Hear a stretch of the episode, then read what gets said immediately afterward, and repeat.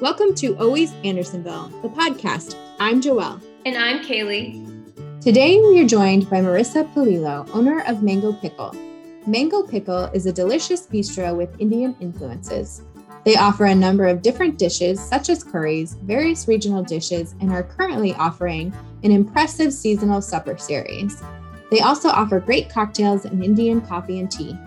With the great reviews they've received, there's no question that Mango Pickle is a must go located nearby at 5842 North Broadway. So, welcome, Marissa. How are you today? Fine. How are you? Oh, I'm good. It is a decent day, so I can't really complain. Um, would you mind starting by telling us a little bit about yourself and your background? Yes, uh, I'm. Uh, I'm part of Mango Pickle in uh, on Broadway, and um, we have had Mango Pickle uh, for the past four years. Uh, it was a casual Indian American uh, eclectic restaurant. Um, we have uh, experimented with uh, different formats at Mango Pickle, um, in, including um, multi course dinners, um, complete farm to table dinners, and uh, bar nights and uh, high tea events.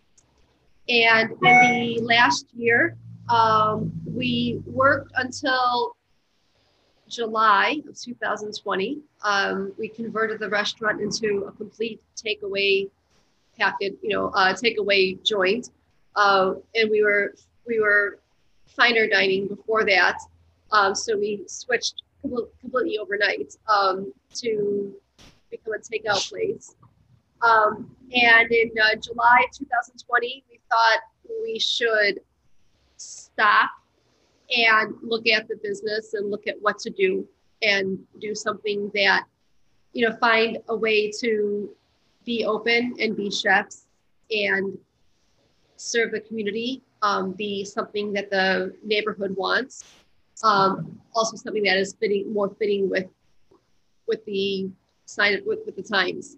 Um, so we took we took some time off to reconceptualize, uh, also redecorate, also um, look at our food, our recipes, and and and basically uh, we tried to make um, we try to take this as as an opportunity versus be downtrodden by it by it, and uh, we we saw it as a as a as a chance to look at what we want to do for the next four years. That's a great great place to start. We'll definitely dive into your background a little bit more here in a minute. But can you tell us like how did the idea for this supper series come about? You just launched it in March here, 21 Days of Thali. Um, what can you tell us about the spring menu?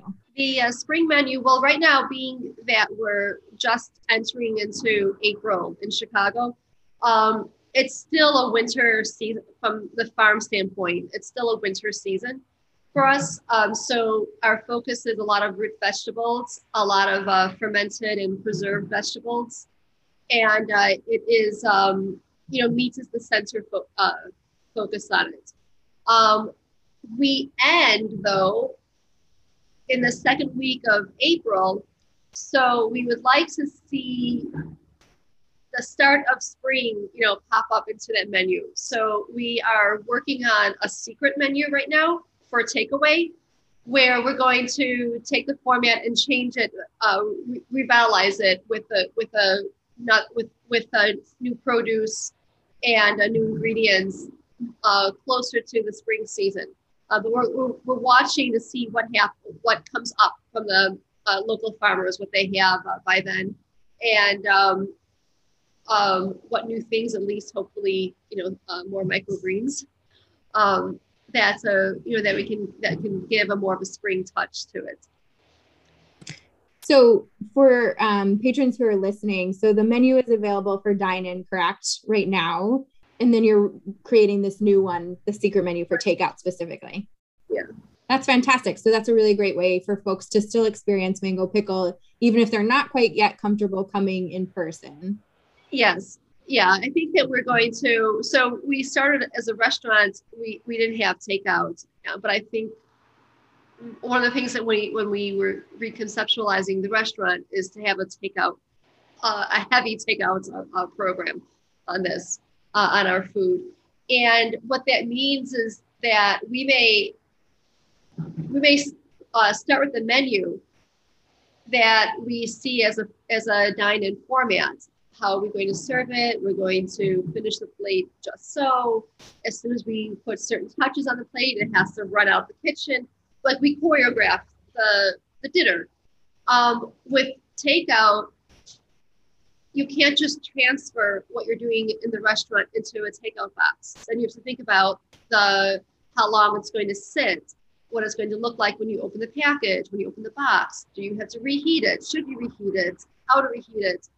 Um, which cuts of meat will work better in that environment where we like to use a lot of fresh, you know, crisp herbs on our plates Well, how will that look when it's in the package? So you have to. What we've been thinking about when we in our in our when we were closed is how to do a, a how to put as much attention on a, a experience as we put on the dining in experience. And I think that's like this a sign of the new restaurant industry. Because a year ago, people looked at takeout as you do what you do in the restaurant and you put in a box. But, you know, but but now you have to look at it as a, a primary business model so you so we just how we choreographed our, our dinners the, the dining in experience for our 21 days of Thali we took the takeout part as a separate business model a separate thing and say how can we do this and give an experience and how can it how can the food deliver how can the food stand up to it so so we we it was it's almost two different menus. It's like one that, that's the kind of menu is like our guide, and then then we reformatted it for a takeout version. That's really incredible, and I know um, probably you learned a lot right when the pandemic first hit. I know you were serving, you kind of um, put it out as Indian comfort meals, correct? When you were doing takeout initially, can you tell us a little bit about how that process went? Different from last year to this year. It was Indian comfort meals because last year really felt shitty for everyone and unknown, uh, scary. And it was the time for comfort food. Uh, it was the time to go back to simple basics and the need to cook, the need to be working, and the need to, on the customer's side, the need to be fed. Those needs were different last year than this year last year it was about how am I going to get through this, either as a business owner or as a customer. And so I think that the food, I think cuisine, the way, the format that we followed and the other restaurants followed responded to how are we going to survive? That was last year. And I think this year the question is how are we going to live? What are we going to do? You know, and so so we're still dealing with takeout, right? but the attitude towards it has has changed. And I mean, on the theme, do you have a favorite Indian comfort food, takeout food that kept you feeling safe to some degree last year? It's khichdi. Khichdi is it's the Indian dish of every Indian household throughout that entire country. And it sounds simple. It's rice and dal, rice and lentils cooked together but there's a lot of history behind it, a lot of significance behind it. Um, it's what you go to when you are not feeling well, how we have chicken soup. In India, you get served khichdi.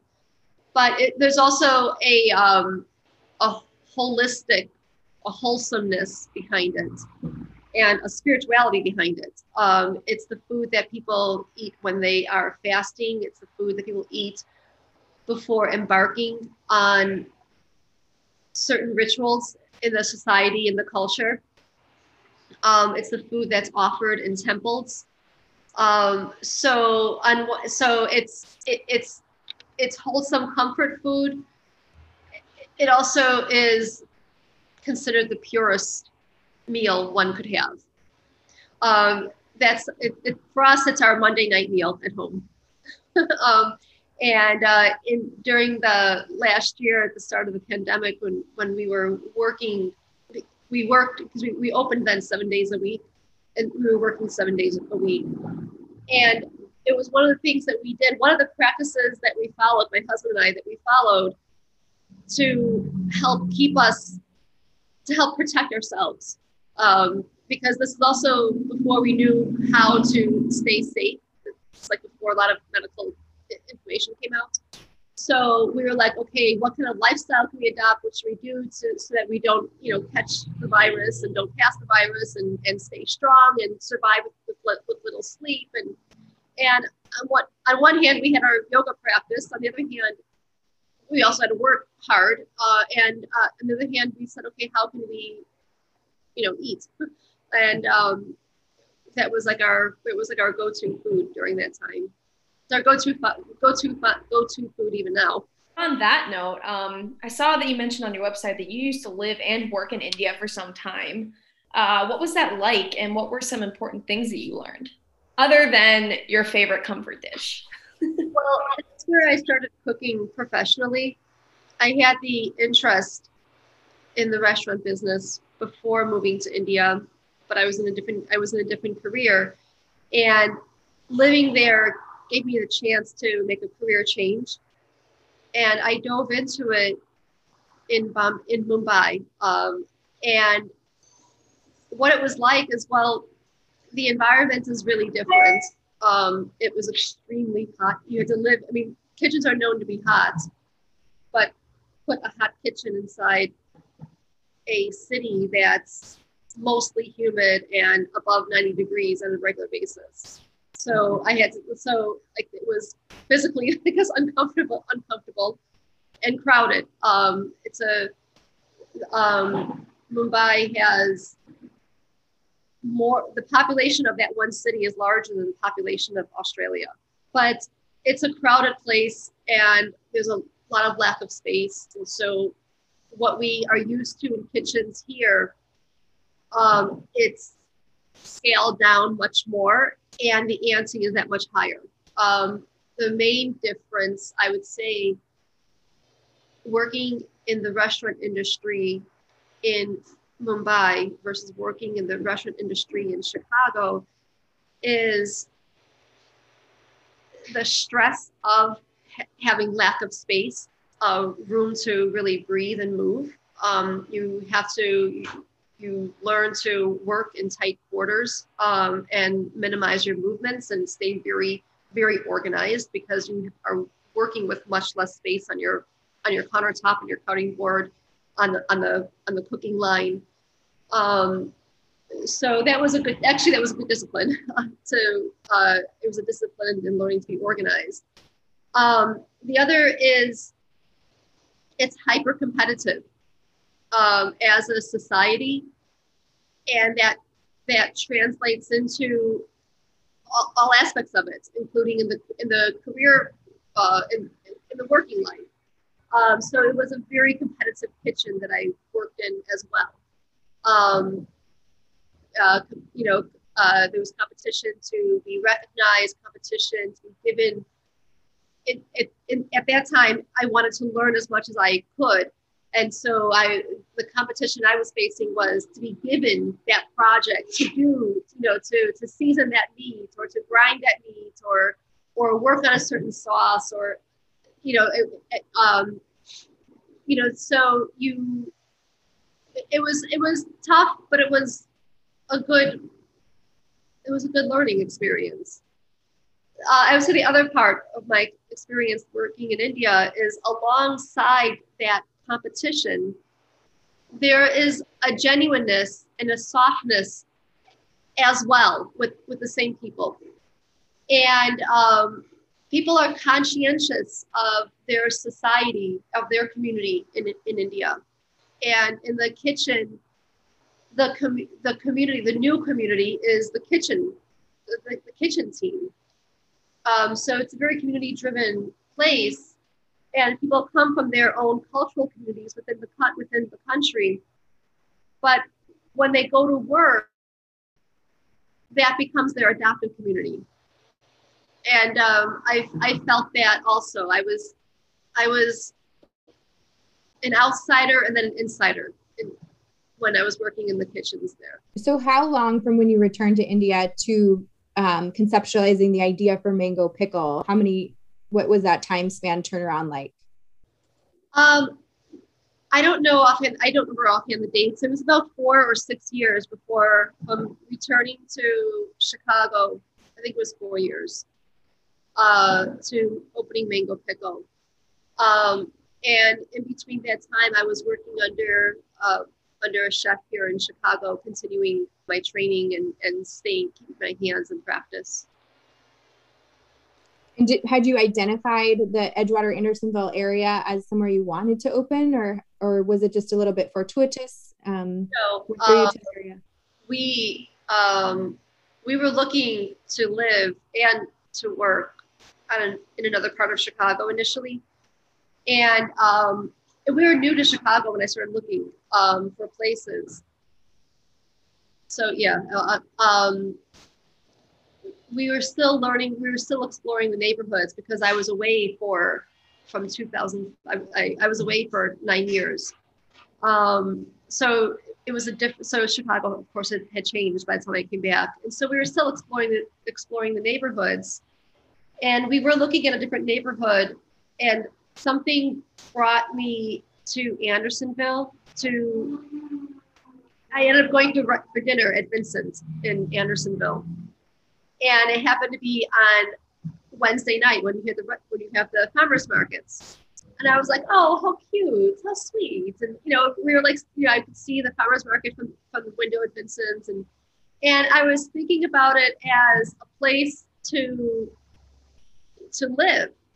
And still my my idea was a restaurant somewhere else and and we were looking for a place to live and a place for the restaurant at the same time so then we started looking at at places to live in, in andersonville and, and that kept on bringing us back into andersonville edgewater so at first we were looking at two different neighborhoods one for the restaurant one to live and the more we kept coming into andersonville edgewater um, the more we, I started thinking, you know, I like this vibe for the restaurants. I had something in mind for it. I wanted to be, I wanted to be kind of outside of the, of the big action. And I wanted it to be a, a little place, you know, tucked in a, you know, little corner of Chicago that I can make into a studio, into an atelier, into a place for creativity, for experimentation. And the more we kept coming and uh, coming up here, we felt like it would be the right place to have to have our business as well. And so I noticed that your restaurant is strongly influenced by Indian dishes and design, obviously, and your restaurant's interior as well. Um, but along with that, you also include other regional dishes to your menu as well. Why did you choose to do that? Other regional dishes to our menu, meaning the French influence or, or American? sure, yeah. because, uh, well, my partner in the business, uh, who's also who's a chef and partner in the business, um, his name is uh, Greg uh, Gregory Vizier. He is uh, originally from France. We met in India in Goa, which is on the coast, uh, the beach, the, the beach area of India. Uh, I worked for him for a bit, and he was in the restaurant business there, first in France and then and then in Goa also my training in the culinary arts from the two other chefs I worked for have they both had a strong French influence. So the foundation, I would say the foundation of my cooking and of my partner's cooking, if it's not Indian, it's it's French. For him, it's French cooking. For me, it's it's more American cooking. Um, but we have a but we have a Western foundation in our cooking but that may be our training and that gives you the basics you can still do a, a, traditional cuisine with with those basics why is there a french influence and american influence in our food well it's because we're you know the, the restaurant is located in the us not in india uh, or not in, in another country and we have a strong local and seasonal focus on what drives the menu. So we'll we'll work with what we can find locally, and if and if So that may, may not be the traditional ingredient for certain dishes. And so it gives it a, an eclectic touch. Um, also, both of us, I think the reason why we end up working together uh, and why we do work together is that we are both spontaneous and we like to explore, we like to expand. We, we don't want to be pigeonholed into this is how it has to be done. We, we want to we want to work with an eclectic air to how uh, you know to our cuisine and, and, and what we're doing. So I think I think it's it it comes down to it's a reflection of who we are and what we try to be as chefs. And I mean, this might be a hard question, uh, but if you had to pick one dish for people, it's their first time at Mango Pickle, what is the must-have dish for you right now on the menu?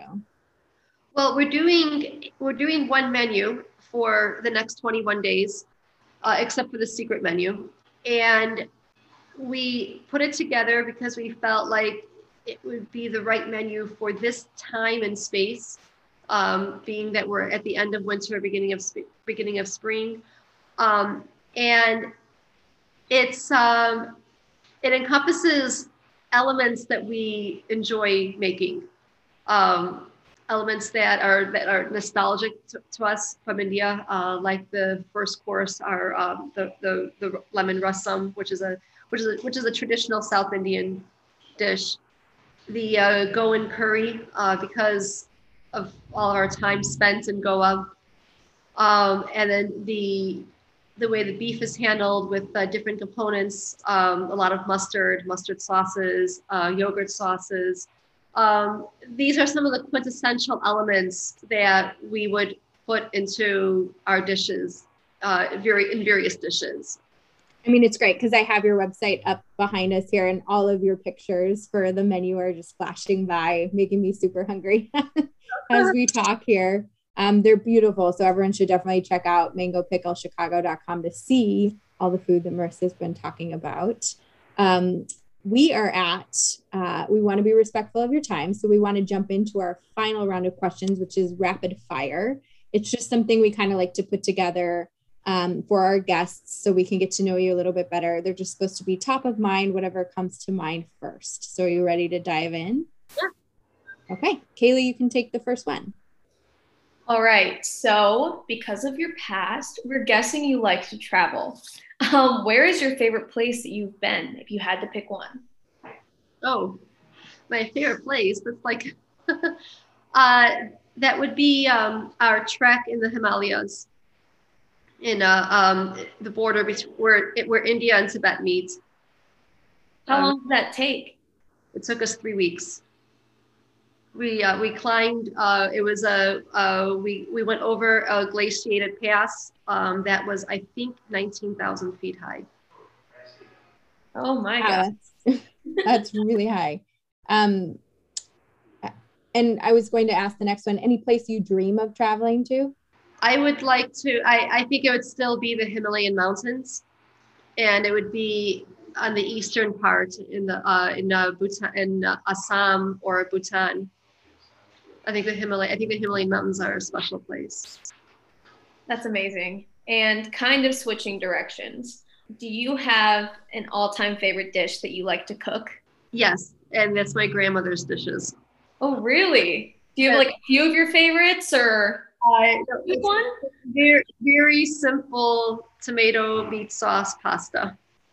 You can't go wrong. Do you have another restaurant or two that you love to go to in the area around here? I know you already mentioned Vincent, but if you have a few other favorites. Um, we get our sugar fix, our morning sugar fix from Lost Larson. We were just there this morning, or I grabbed us some pastries from this morning. Uh, do you have a favorite pastry from there? I know mine is the almond croissant, so that is what I brought us this morning. Well, I like the laminated doughs. I go for any of the laminated doughs from them. Uh, the croissants, uh, um, the um, the um, the different laminated laminated doughs that they have there. Yeah, I know that's such an art. And when we had Bobby on, we had him on a couple years ago. I feel like now on the podcast, but he was talking to us about the process to make a really good laminated dough and it's just so tedious and yeah i don't know if everyone appreciates sometimes how much work goes into that process too Yeah, I've only been there twice, and I got the almond croissant both times. Actually, well, first time I went, Joelle brought me the almond croissant this morning. So shout out to Joelle. um, anyways, other than cooking and probably traveling, how else do you like to spend your free time? Um, I I spend my time. I I practice. I study. I practice yoga and study the spiritual side of yoga uh, as much as I can. And if it's not working, my yoga practice, uh, it's uh, when we travel, we like to be outdoors, um, hiking, camping, um, trekking, backpacking, uh, as much outdoors as we can. Do you have any local recommendations for nearby hikes for folks that are just getting into it? We just went um, the border between Wisconsin and the uh, uh, and Michigan, the large forested area, beautiful, very easy, simple way to, to go boating, uh, to go kayaking, um, and uh, good biking trails and hiking trails on there. And it's just, just easy drive. Yeah, we did the um, UP of Michigan a couple years ago. We kind of did that whole circle tour around um, the lakes there and did hiking into Quannaman Falls in the UP, and it was beautiful. Okay, yeah, I'd like to to do that too. Yeah, that's almost. Um, I want to say. I mean, you could definitely. I believe it was Lake Superior right there, but then of course Lake Michigan down. We weren't far from Lake Superior, and I uh, I forgot the name of the, of the town we were at, but it, but it was a channel of lakes where you could lay you could on the boat you can you can boat from one lake to the other because they're all connected from channels. Um, and um, you can spend like morning to sunset uh, on the boat. Sounds like everyone needs to do that this summer when it gets warmer. I think we, we have a lot of places here, and we should not underestimate our own lakefront, you know, which was, you know, godsend this past year, you know, you know, for the outdoors. Absolutely. And now everything seems to be opened all the way up to the water. So everyone can enjoy it a little bit more this summer too than they did last summer. So that's wonderful. Um, and Marissa, what is the best way to continue to support Mango Pickle right now? Um, can you just shout out your different social media platforms too, where people can find you? Um, we're going to do a, a, series of events over the coming months. And I am um, looking at starting really focusing on our on our tea selection, uh, a daytime selection that's a very tea focused and food that goes with tea. That is, we're not, uh, we will be launching that over the coming months. And I think the best, you know, way to find out like what we're doing is going to be you know, through our Instagram and through our website. Great. Thank you, Marissa, for joining us today. And thank you for listening to Always Andersonville, the podcast. For more information about Mango Pickle, visit them on Instagram, online at mangopicklechicago.com, or at their restaurant. Show notes on today's episode can be found at andersonville.org. Always Andersonville, the podcast, is produced by the Andersonville Chamber of Commerce and currently recorded via Zoom. We thank you for your listenership, and if you like the podcast, please subscribe and review us on Apple Podcasts, Spotify, or your favorite podcasting platform. We are also actively looking for podcast sponsors to sustain our production please email us at info at andersonville.org for more information. Thank you for your continued support, for staying active in our community, and for staying always Andersonville.